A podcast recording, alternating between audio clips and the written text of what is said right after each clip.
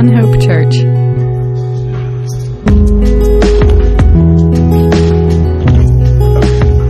We'll go with that. All right. Good morning, everybody. Uh, good to see you all. Um, love you much in the name of Jesus uh, this morning. As Derek said, it is Palm Sunday. Just encourage you to go back and listen to um, his message and uh, music uh, this morning with our brother one man band. Um, and so we just appreciate him so much doing that for us each each Sunday. And as he said, he also has posted another video that has the lyrics if you um, want to learn a song and get rolling with that. So we love you uh, this morning, and again, thank you for joining us. We're studying the book of John, and we're in John um, chapter eight uh, this morning. And so, uh, before we pray and, and begin that, I just want to um, talk about something just, just really briefly. Um, so there's a there's a manuscript issue in John chapter eight that might be noted um, in your Bible or on your app if you're if you're reading it. Um, in the the text, the oldest text that we have, um, we don't see John chapter seven verse fifty three through chapter eight um, verse eleven, and so some people think this passage shouldn't be here, you know, um, as far as that goes. However, um, it is found in the majority of texts and in over 900 still really old um, manuscripts have this passage. Now, those who go with the majority, those 900 manuscripts, um, you know, believe there's an old, you know, there's obviously older source um, text, you know, for those. Um, so you know, being being older and being the majority versus being I'm sorry, being older and being the the fewer you know text versus um, being a little bit younger but being the majority of the text. That's kind of where the conflict um, lies. Um, so there's other tests that we have in terms of should we even be preaching this you know this morning, um, and you know is it true? Does it fit with the passage? Does it go with what Jesus is saying throughout? And the answer to all of that is absolutely yes. Um, and there's so much to to learn um, from from this. Whether it was originally part of the of the writing or, of John or not could be debated. Whether it actually happened and Jesus did this. Um, I, I think there's a lot of evidence that says yes, you know, yes, this this is a real event that happened um, in the life of, of Jesus on earth and in, in, people that he encountered and dealt with.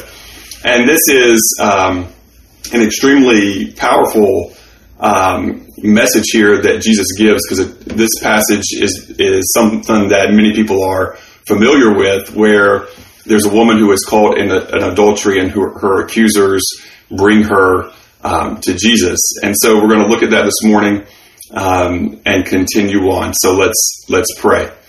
Um, Heavenly Father, we thank you for your love for us. We thank you for your goodness to us. We thank you for your word and that it is it is true and it is powerful for our lives. We are thankful, Jesus, that you are the light of the world and that you give your light and life to all who call on your name. And so we pray this morning there would be many around the world who would call on your name, even for the first time, Lord.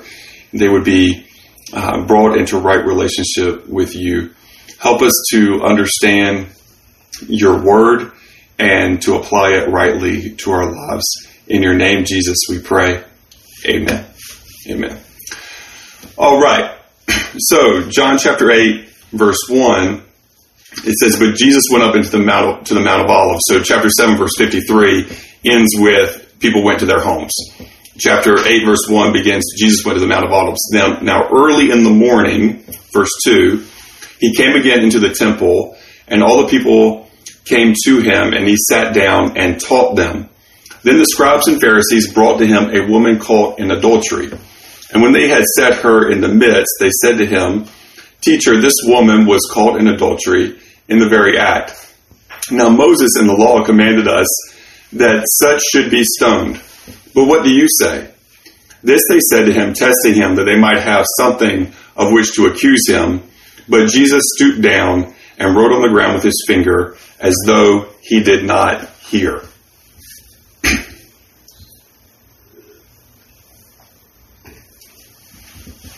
so they continued, so when they continued asking him, he raised himself up and said to them, He who is without sin among you, let him throw a stone at her first. And again he stooped down and wrote on the ground.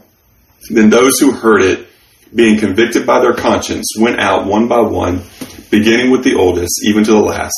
And Jesus was left alone, and the woman standing in the midst. I'm going to stop right there, and then we'll continue um, the rest of the story in a minute. But I want to set that scene where Jesus um, he is back in the temple. The people have come to him, and he is teaching him. So you have this. Imagine you have this scene with this crowd around him. We know from the the whole context here, as we continue the passage, he's actually teaching in the court of women, which is next to the treasury.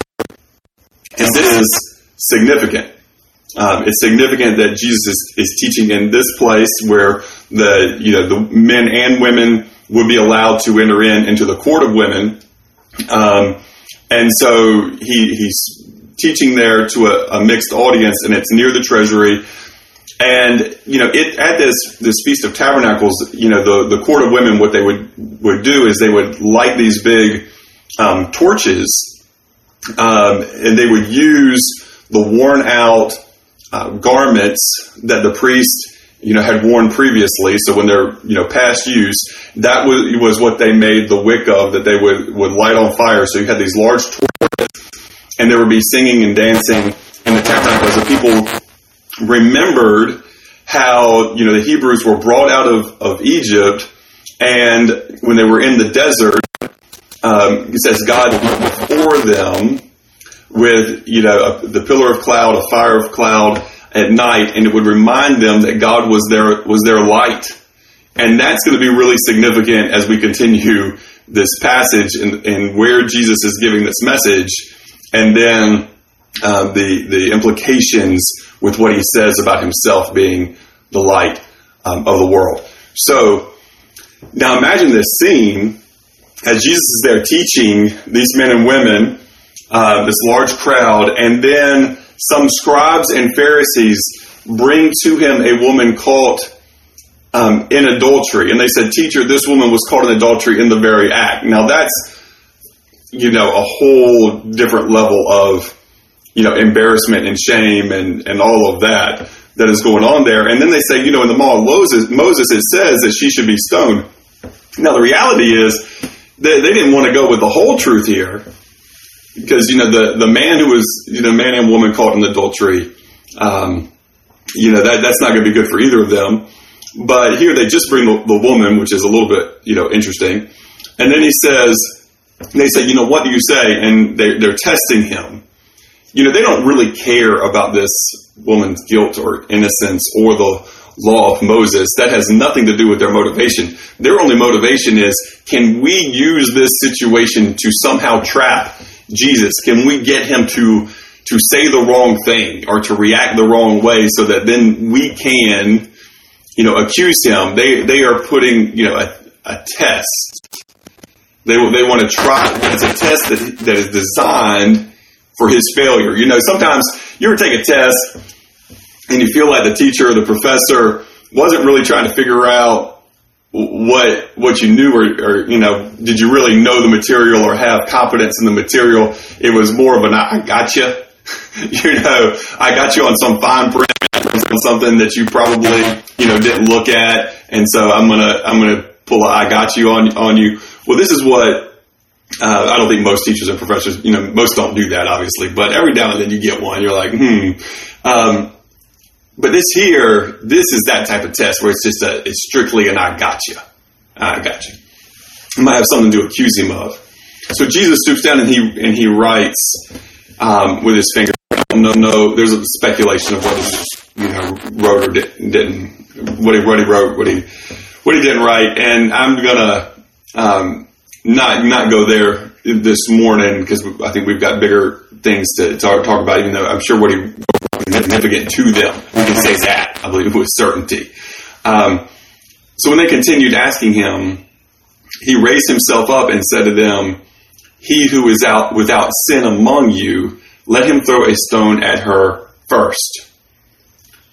So, so Jesus, um, he's always wiser than those who are trying to catch him in something. He, he's, you know, he is, he is always the, the one you cannot outfox. Uh, and so, you know, he, he, he does not let that punch land. Uh, so he says, He's without sin among you, let him throw a stone at her first. He turns her guilt and uses it to point out their, their guilt. You know, it's that old saying, you know, when, when you point your finger, and maybe your thumb, I guess, you point your finger at somebody, you got three fingers pointing back at you. And that's what Jesus does here. Basically, hey, you're going to judge her, but are you right to judge her? Which of you is without sin? And so it says this. And again, he stooped down and wrote on the ground. Now, he probably wrote something about, he could have written something about the guilt of all. He could have written, you know, something about mercy uh, from the Old Testament or compassion. But here we go. It says, Those who heard it, being convicted by their conscience, went out one by one, beginning with the oldest, even to the last. See, when Jesus spoke truth, and they were playing, they were playing "I got you."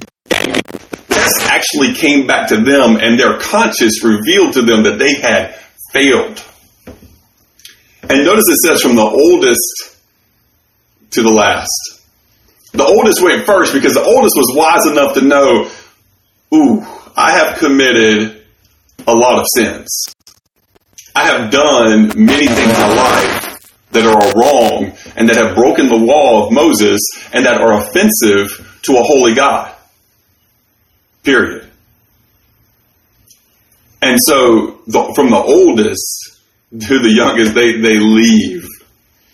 You know, young people can be a little bit more prideful a lot of times in the sense of like, well, I'm good. I haven't done that much wrong. You know, and it's interesting. I just kind of wonder how this would have played out um, in in our culture today. Because in our culture today, it seems like everybody can condemn almost anybody for something, but they're not willing to receive any condemnation for themselves. You know, everybody says, "Well, you did something wrong, but I'm good." And don't judge me for living my life how I want to live my life. Now, as we mentioned last week, it's interesting how things have shifted really quick because now we've got all this social pressure of, hey, if you're not at least six feet apart, I'm gonna say you might want to be a little further than that because last time I checked, you know, when people talk and stuff and stuff goes flying every now and then accidentally, you can go farther than six feet. I'm just saying. But, you know, we've got this. If you don't do certain things at this point in time, then the whole of society is saying, hey, that is, that is wrong. That is wrong. And so, but we've, we've had this culture where basically the mentality has been, I do what I want to do, you do what you want to do. And I'm only going to judge it if I don't like it. Now, there's still a lot of judgment in our world. Don't, don't misunderstand. You know, when, when, um, something happens with a celebrity, everybody's got an opinion. The whole world has an opinion. And so we have to pay attention to this, um, the, how Jesus handles this, and, and the, the reality of what he is teaching the people here is the same reality you find in, in Romans chapter 23 for all have sinned and fall short of the glory of God. We say, Who among you has not sinned? Well, we've all sinned. Period. Jesus is the one there that's sinless. He's the only one who actually has a right to judge her. And so now, he, as he in, encounters her, he says, um, Jesus was left alone, and the woman standing in the midst, when Jesus had raised himself up and saw no one but the woman. Now, the whole crowd is still there. It's just the, the accusers are gone. It's not that no one is there. It, the crowd is still there. That's you'll see that. It's just the woman who's there. He said to her, "Woman, where are those accusers of yours? Has no one condemned you?" She said, "No one, Lord." And Jesus said to her, Neither do I condemn you. Go and sin no more. Now, one thing we want to say about this passage when he says, go and sin no more, he said, neither do I condemn you, go and sin no more. He's not telling her, hey, you didn't do anything wrong. That's not the message. Like her guilt in the in the passage, the, her guilt in the scene here is not in question. There are no counter witnesses. There is no counter argument. There is no, no, I didn't do it. No, there is just strictly guilt. And, and really, that's the first step. She doesn't try to say, hey, I didn't do anything or I didn't do anything wrong. You see, without the admission of guilt, without the acknowledgement of guilt, Jesus can do nothing for you. If you aren't willing to admit that you are sinful, even those scribes and Pharisees who are trying to get an accountant who recognize their own sinfulness, like if you're not willing to admit your own sinfulness, then Jesus can't do anything for you. No one can.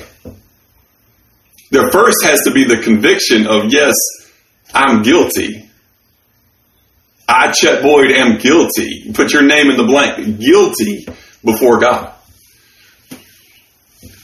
But he doesn't, he doesn't condemn her for her for what she has done that was wrong. It was wrong. Can't get around that. But and he tells her, "Go and sin no more." You see, the expectation there is that her experience in this situation, her encounter with Jesus here, is is changing her. It has to change her. It can't leave her the same. She's not going to be able to go back and live a life in adultery. That's not that's not what God's plan for her is. That's not what Jesus wants for her. And so why does Jesus tell her, stop living how you were living before? Because her way of life was destructive. You know, people, you know, as they read the, the law and they read the law of Moses in the Old Testament, they go, well, why were these penalties so harsh? Why is why is it a, a life for a life? Why why is adultery treated so harmful? You know, so, with such a, a great penalty. You know, why were these things that are written in the law given at, at, at such a level of punishment? Well, I have a counter question on that. Wouldn't you live in a society that didn't have murder? Wouldn't you want to live in a society that didn't have adultery? Wouldn't you want to live in a society where neighbors didn't lie to one another or try to take advantage of one another in business? Wouldn't you want to live in a society where you could have confidence that when, when someone told you something, they were telling you the truth. When you want to live in a society where there wasn't theft, that you could leave your stuff in your yard and know that it's going to be there in the morning when you wake up or, or on the street out front of your house, you could just, you could just put your TV there and just know that it's there in the morning. See, that sounds a whole lot better, doesn't it, to the, to the world that we live in? Now, it could only be done with those levels of penalty with the justice of God, and there was true justice. When you have a corrupt judgment system, you know, the, the, the quality of the law doesn't matter anymore. If you have corrupt people who are administering that law. So we have to be careful there. And we have to be careful in, in our society, the level of punishments, because we, we don't always have justice and we don't always have just people, you know, administering the law. And so we have to, that's just a little note there. But that's my counter to why things, it, it was designed, it wasn't something like countries are today. It was designed before the coming of Jesus and, and as we see in the Old Testament, it was designed to be a theocracy where God is the, the That's not the setup that we have. And I'm not saying that we should try to have that. We will have it again one day, the kingdom of, of God, God's going to be in you know, when when it's all said and done here, Jesus returns. It's His kingdom. He's the king, and He sets all the rules, and He's the judge. That's how that goes. But here and now, we don't we don't have that. Um, so he's, he says here, these words Jesus spoke in the treasury as he taught. I'm sorry, let me go back. I just skipped verses accidentally. Um, so he he doesn't judge um, this woman in this this sense. It doesn't mean that he's never going to judge her. We know that Jesus ultimately is the judge of all. But if she takes that encounter with him seriously and becomes his disciple, like she's good and, and her past is is made clean and she's a new creation and it's all said and done, um, and she can walk forward in light. See, she had been living in darkness. But here's what's interesting. This woman who was caught in the act of adultery was living in darkness. Her lifestyle was destructive and destructive to people around her and to society as a whole. Like she was doing damage to herself, she was doing damage to another family, she was doing damage to her culture, to her to her larger society. She was doing damage to all of that. Here's what's interesting the scribes and Pharisees that bring her, they're also living in darkness. The religious leaders at the time of Jesus, most of them were living in the kingdom of darkness and they were masquerading or they were putting on costumes as if they were living in light. But they were actually living in darkness. It says, Then Jesus spoke to them again. That's the crowd that is there saying, I am the light of the world. He who follows me shall not walk in darkness, but have the light of life. So again, remember, it's a Feast of Tabernacle. They're in the court of the women. There's all these light stands, these lamp posts. All these, you know, with this light reminds them that God was their, their, their cloud of fire that they could follow.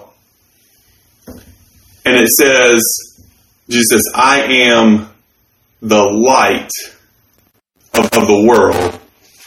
He who follows me shall not walk in darkness, but have the light of life. I am the light of the world. He who follows me shall not walk in darkness, but have the light of life.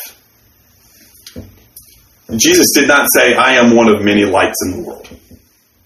Jesus said, I am the light of the world. Jesus didn't say, hey, who follows me is going to walk back in darkness. No, he who follows me shall not walk in darkness, but have the light of life. There's this expectation of change.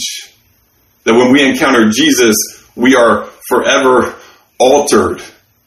And we're not going to want to go back to, you know, don't go back to darkness. The scripture consistently tells us, hey, if you've been rescued from the kingdom of darkness and you've been brought into the kingdom of light and you can live a life of joy and peace and purpose, don't run back. Don't run back and get, and make yourself a slave again into the kingdom of darkness.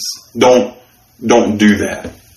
Don't, don't do that at all. That that is, that's bad um, that's bad for you. So, I want to go to verse 13 and just do a little bit more uh, this morning. It says, The Pharisees therefore said to him, You bear witness of yourself, your witness is not true.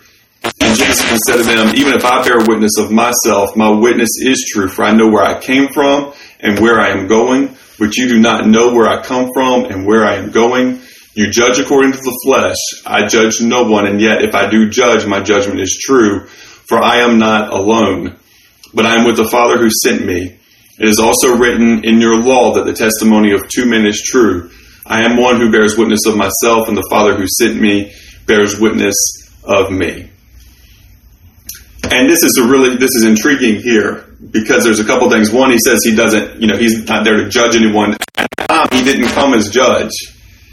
The time he, you know, when he returns as king, that's when judgment comes. But you know, he came to give his life as a ransom. He came to be the humble servant who would sacrifice, and the humble shepherd who would sacrifice his life for the sheep. He came to suffer. He came to die on the cross. And he, he refers to their law, and it's, he pulls a couple different things in. One, in the law, it says, you know, you had to have the testimony of two, not just one. And, and here, Jesus says, you know, I bear witness of myself and the Father bear witness of me because the Old Testament also talks about with God, like who's going to bear witness of God? Like who, who, who has the equal standing with him to say that, you know, what God said is right or wrong? Well, only God can do that. God can only swear by himself. He can't swear by another name. He can only swear by his own name. And so Jesus says, I bear witness in the Father. He is saying that he is the one who can bear witness about himself. And then Jesus, so it's, it's a claim of, of, again, it's another claim of deity that Jesus gives. In verse 19, he says, And they said to him, Where is your Father? Jesus answered, You know neither me nor my Father. If you had known me, you would have known my Father also. These words Jesus spoke in the treasury as he taught in the temple, and no one laid hands on him, for his hour had not yet come. Because again, they wanted to lay hands on him, but they couldn't. And then he said to them again, saying, I'm going away and you will seek me and will die in your sin.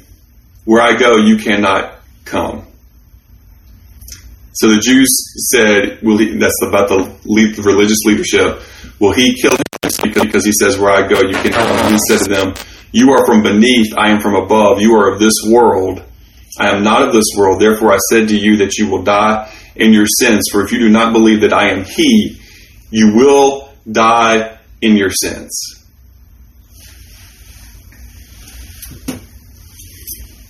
That's just. It couldn't be any any more plain. Folks, this morning it couldn't be any more plain. Jesus tells the religious leaders, like, you're not where I'm from. You're not from the same, you know, level that, that you, you know, the, the claim there that Jesus makes is that they need Jesus. And he's basically saying to them that if they do not believe in him, that they're going to die in their sins. Can, can I be real? I need to be real this morning, folks, because and sometimes you know Jesus keeps it real with the whole situation with the woman called called adultery with these religious leaders now that he's speaking with. He keeps it real with them, and that he says, "If you do not believe that I am He, you will die in your sins." See, later on, Jesus is going to say, "I'm the way, the truth, and the life. No one comes to the Father but by me." John 14, 6.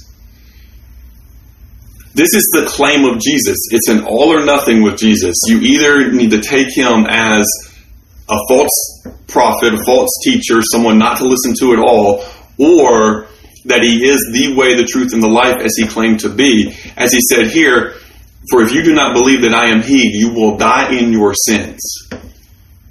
Now, what does that mean? You will die in your sins.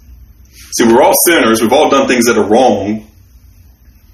But if you believe in Jesus, then you are forgiven because of what Jesus has done, and all your sins are paid for. You are covered. You are made whole and clean and in right standing before God. But if you do not, then you have to stand on your own. And as we've already made clear, as Jesus already made clear, everyone is, is sinful and therefore lost, therefore condemned. You know, and, and, and I understand, you know, people use religion for comfort. Derek and I were talking about this yesterday. You know, people use religion for comfort because people want to have the comfort, the thought of whenever anybody dies, that they're in a better place. Nowhere in the Bible will you read that when anybody dies, they're in a better place. In the Bible, and this is this is tough, but the Bible clearly teaches that that there is an eternal life with God or an eternal life separated from God. Now, it's become really popular in recent years to try to make it so that there is there is no judgment, there is hell, there is no punishment, that you know everybody ends up okay when it's all said and done. Folks, you can believe that if you want to believe that. That can be your religion. You just can't believe that and agree with Jesus. Because Jesus teaches something very different. So you can believe what you want to believe. I probably believe what you want to believe. I, I pray that you don't just believe what you want to believe because there's there's consequences for that. But you have the right to believe what you want to believe. I don't think you have the right to change what Jesus said. You can, you have a right to disagree with Jesus. You can do that. You can you can say I don't want to have anything to do with you, Jesus. I don't I don't believe your words. You can do that. But what you can't do is say, "Oh, I want Jesus, but I also want to have this belief system where everybody is okay." Because that's contra. That's not the same Jesus. That's a, that's a different Jesus. That's, that's just you. That's a, it's a figment of your imagination. The Jesus of the Scripture says, "For if you do not believe that I am He, you will die in your sins."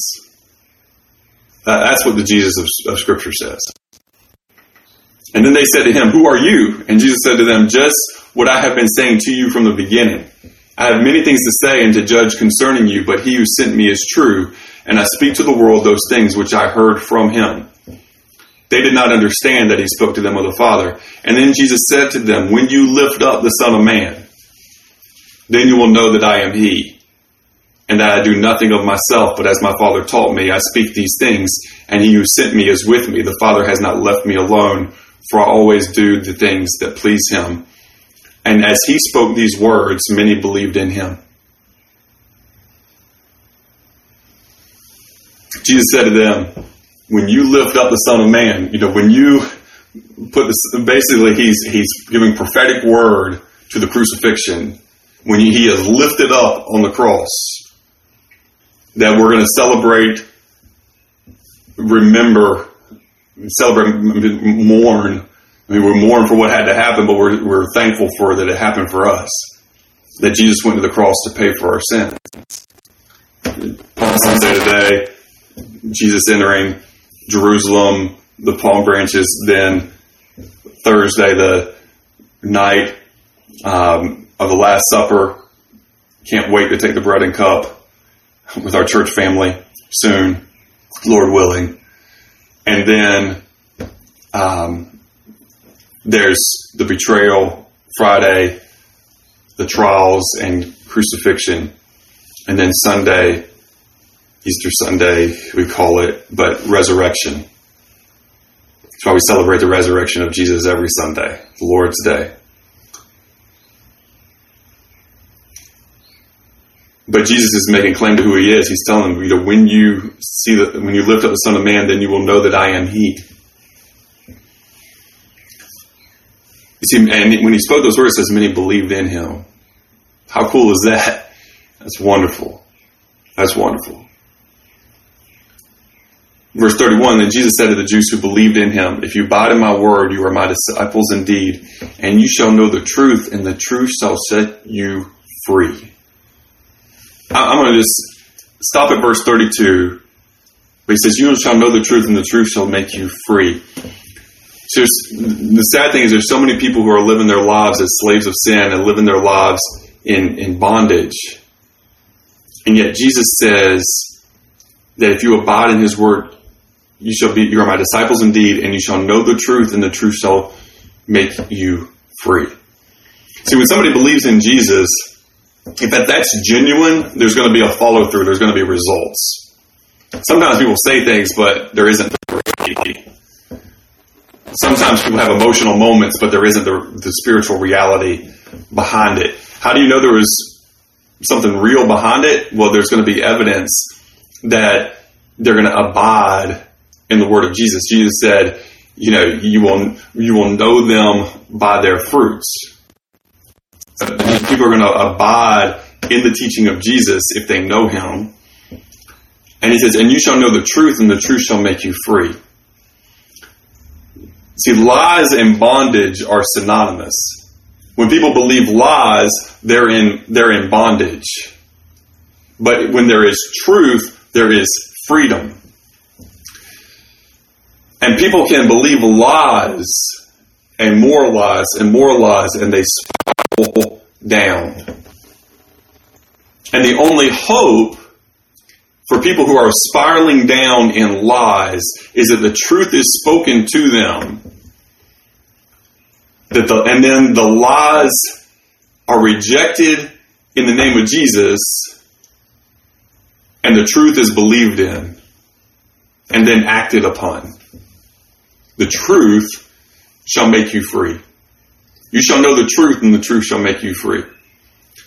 So, my question for everybody out there today is I mean, even if you're a follower of Jesus, is there some lie that you're believing that is contrary to the word that you need to go back and abide in the word? You need to meditate on the word. You need to, you know, read, pray through, memorize about that subject or issue in your life, and you need to agree with Jesus that you are believing a lie, reject the lie, and then that you agree with Jesus about what he has said about it.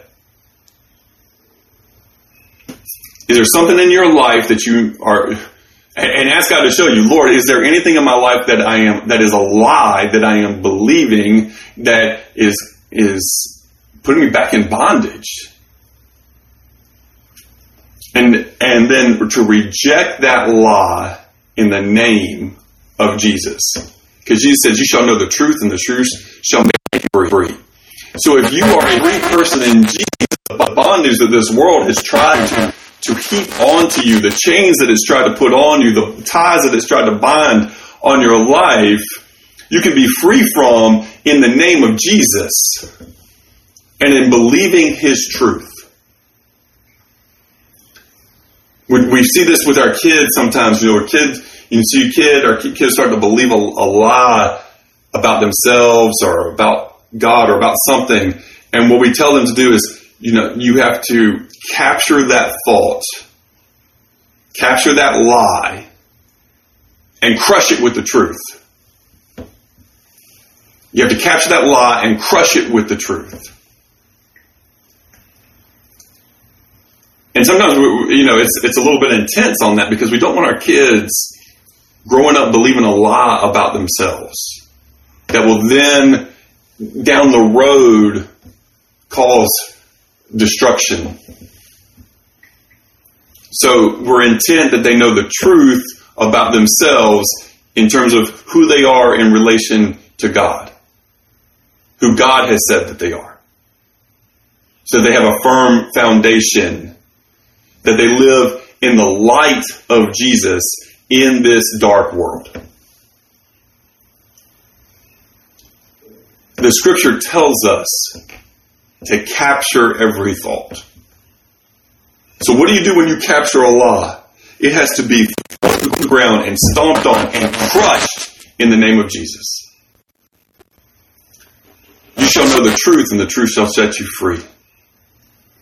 If you have in bondage of believing God that somehow you could save yourself or somehow that you could have a joy and peace and purpose in your life without Jesus, this morning you need to have your conscience, your conscience needs to acknowledge that is, that is wrong.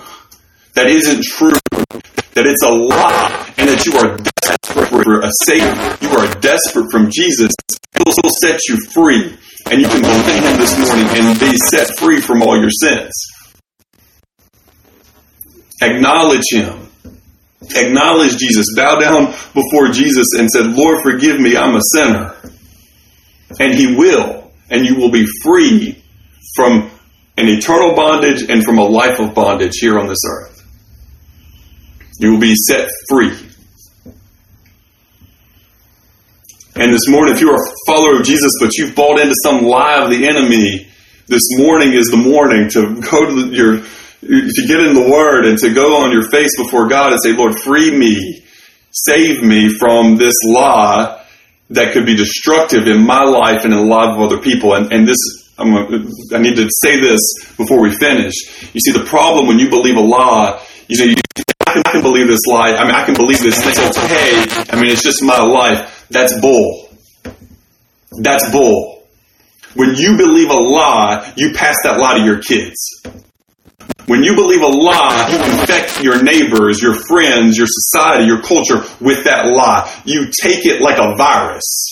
You take it like COVID 19. You take that lie, it comes out of your mouth, you breathe it on other people, you infect them, and you bring them into bondage. And that's why it's so important that we are serious about truth, about God's truth, and rejecting lies so that we do not infect, we are not infected, and we do not infect others. That we don't pass those lies down to the next generation and cause destruction in their lives. Capture every thought, and the lies have to be crushed, thrown on the ground, and stomped in the name of Jesus for the good of others because we love them. Because God loves you and God loves them and you love them. It has to be done. The truth sets you free. You see, your life is best when you agree with Jesus. You know, your best life now, and there's people talking about you, you know, your best life now and you're going you're to be, you know, healthy, wealthy and all that. Now listen, your best life now is to agree with the truth of Jesus. You agree with Jesus and, and you have your best life. That's a life of joy and peace and purpose. Keep coming back to that as we're in this, you know, weird kind of season, this weird thing that we're all going through. Joy, peace, and purpose are found in Jesus. And you have, you have joy, peace, and purpose available to you at all times, every moment, because you shall know the truth, and the truth shall set you free. This morning, are you free? Are you a free person? Do you know Jesus? Have you made, has you has he freed you? That's the question. Not as if you freed yourself. Has Jesus freed you? Have you asked him to free you? And then for, for those who are followers of Jesus, is there any specific lie of the enemy that we're prone to believe that has to be rejected in the name of Jesus? That's the challenge for this morning. Love y'all. If you need anything, if you need help, you need prayer, you need encouragement, hey, send a message. I'll pray for you or try to get you a resource or try to get somebody who can, you know, maybe, better answer than, than I can on something. But listen, just reach out. Don't try to go through this thing alone. Reach out. Love you and uh, please um, be in touch and, and be free in the name of Jesus. Amen. Let's pray. Heavenly Father, thank you for today, for your many blessings to us. Thank you for each person um, in our church family and those joining us um, through Facebook and other things, Lord. We just pray. We thank you for your love, and we pray, Lord, that each one will be free in your name.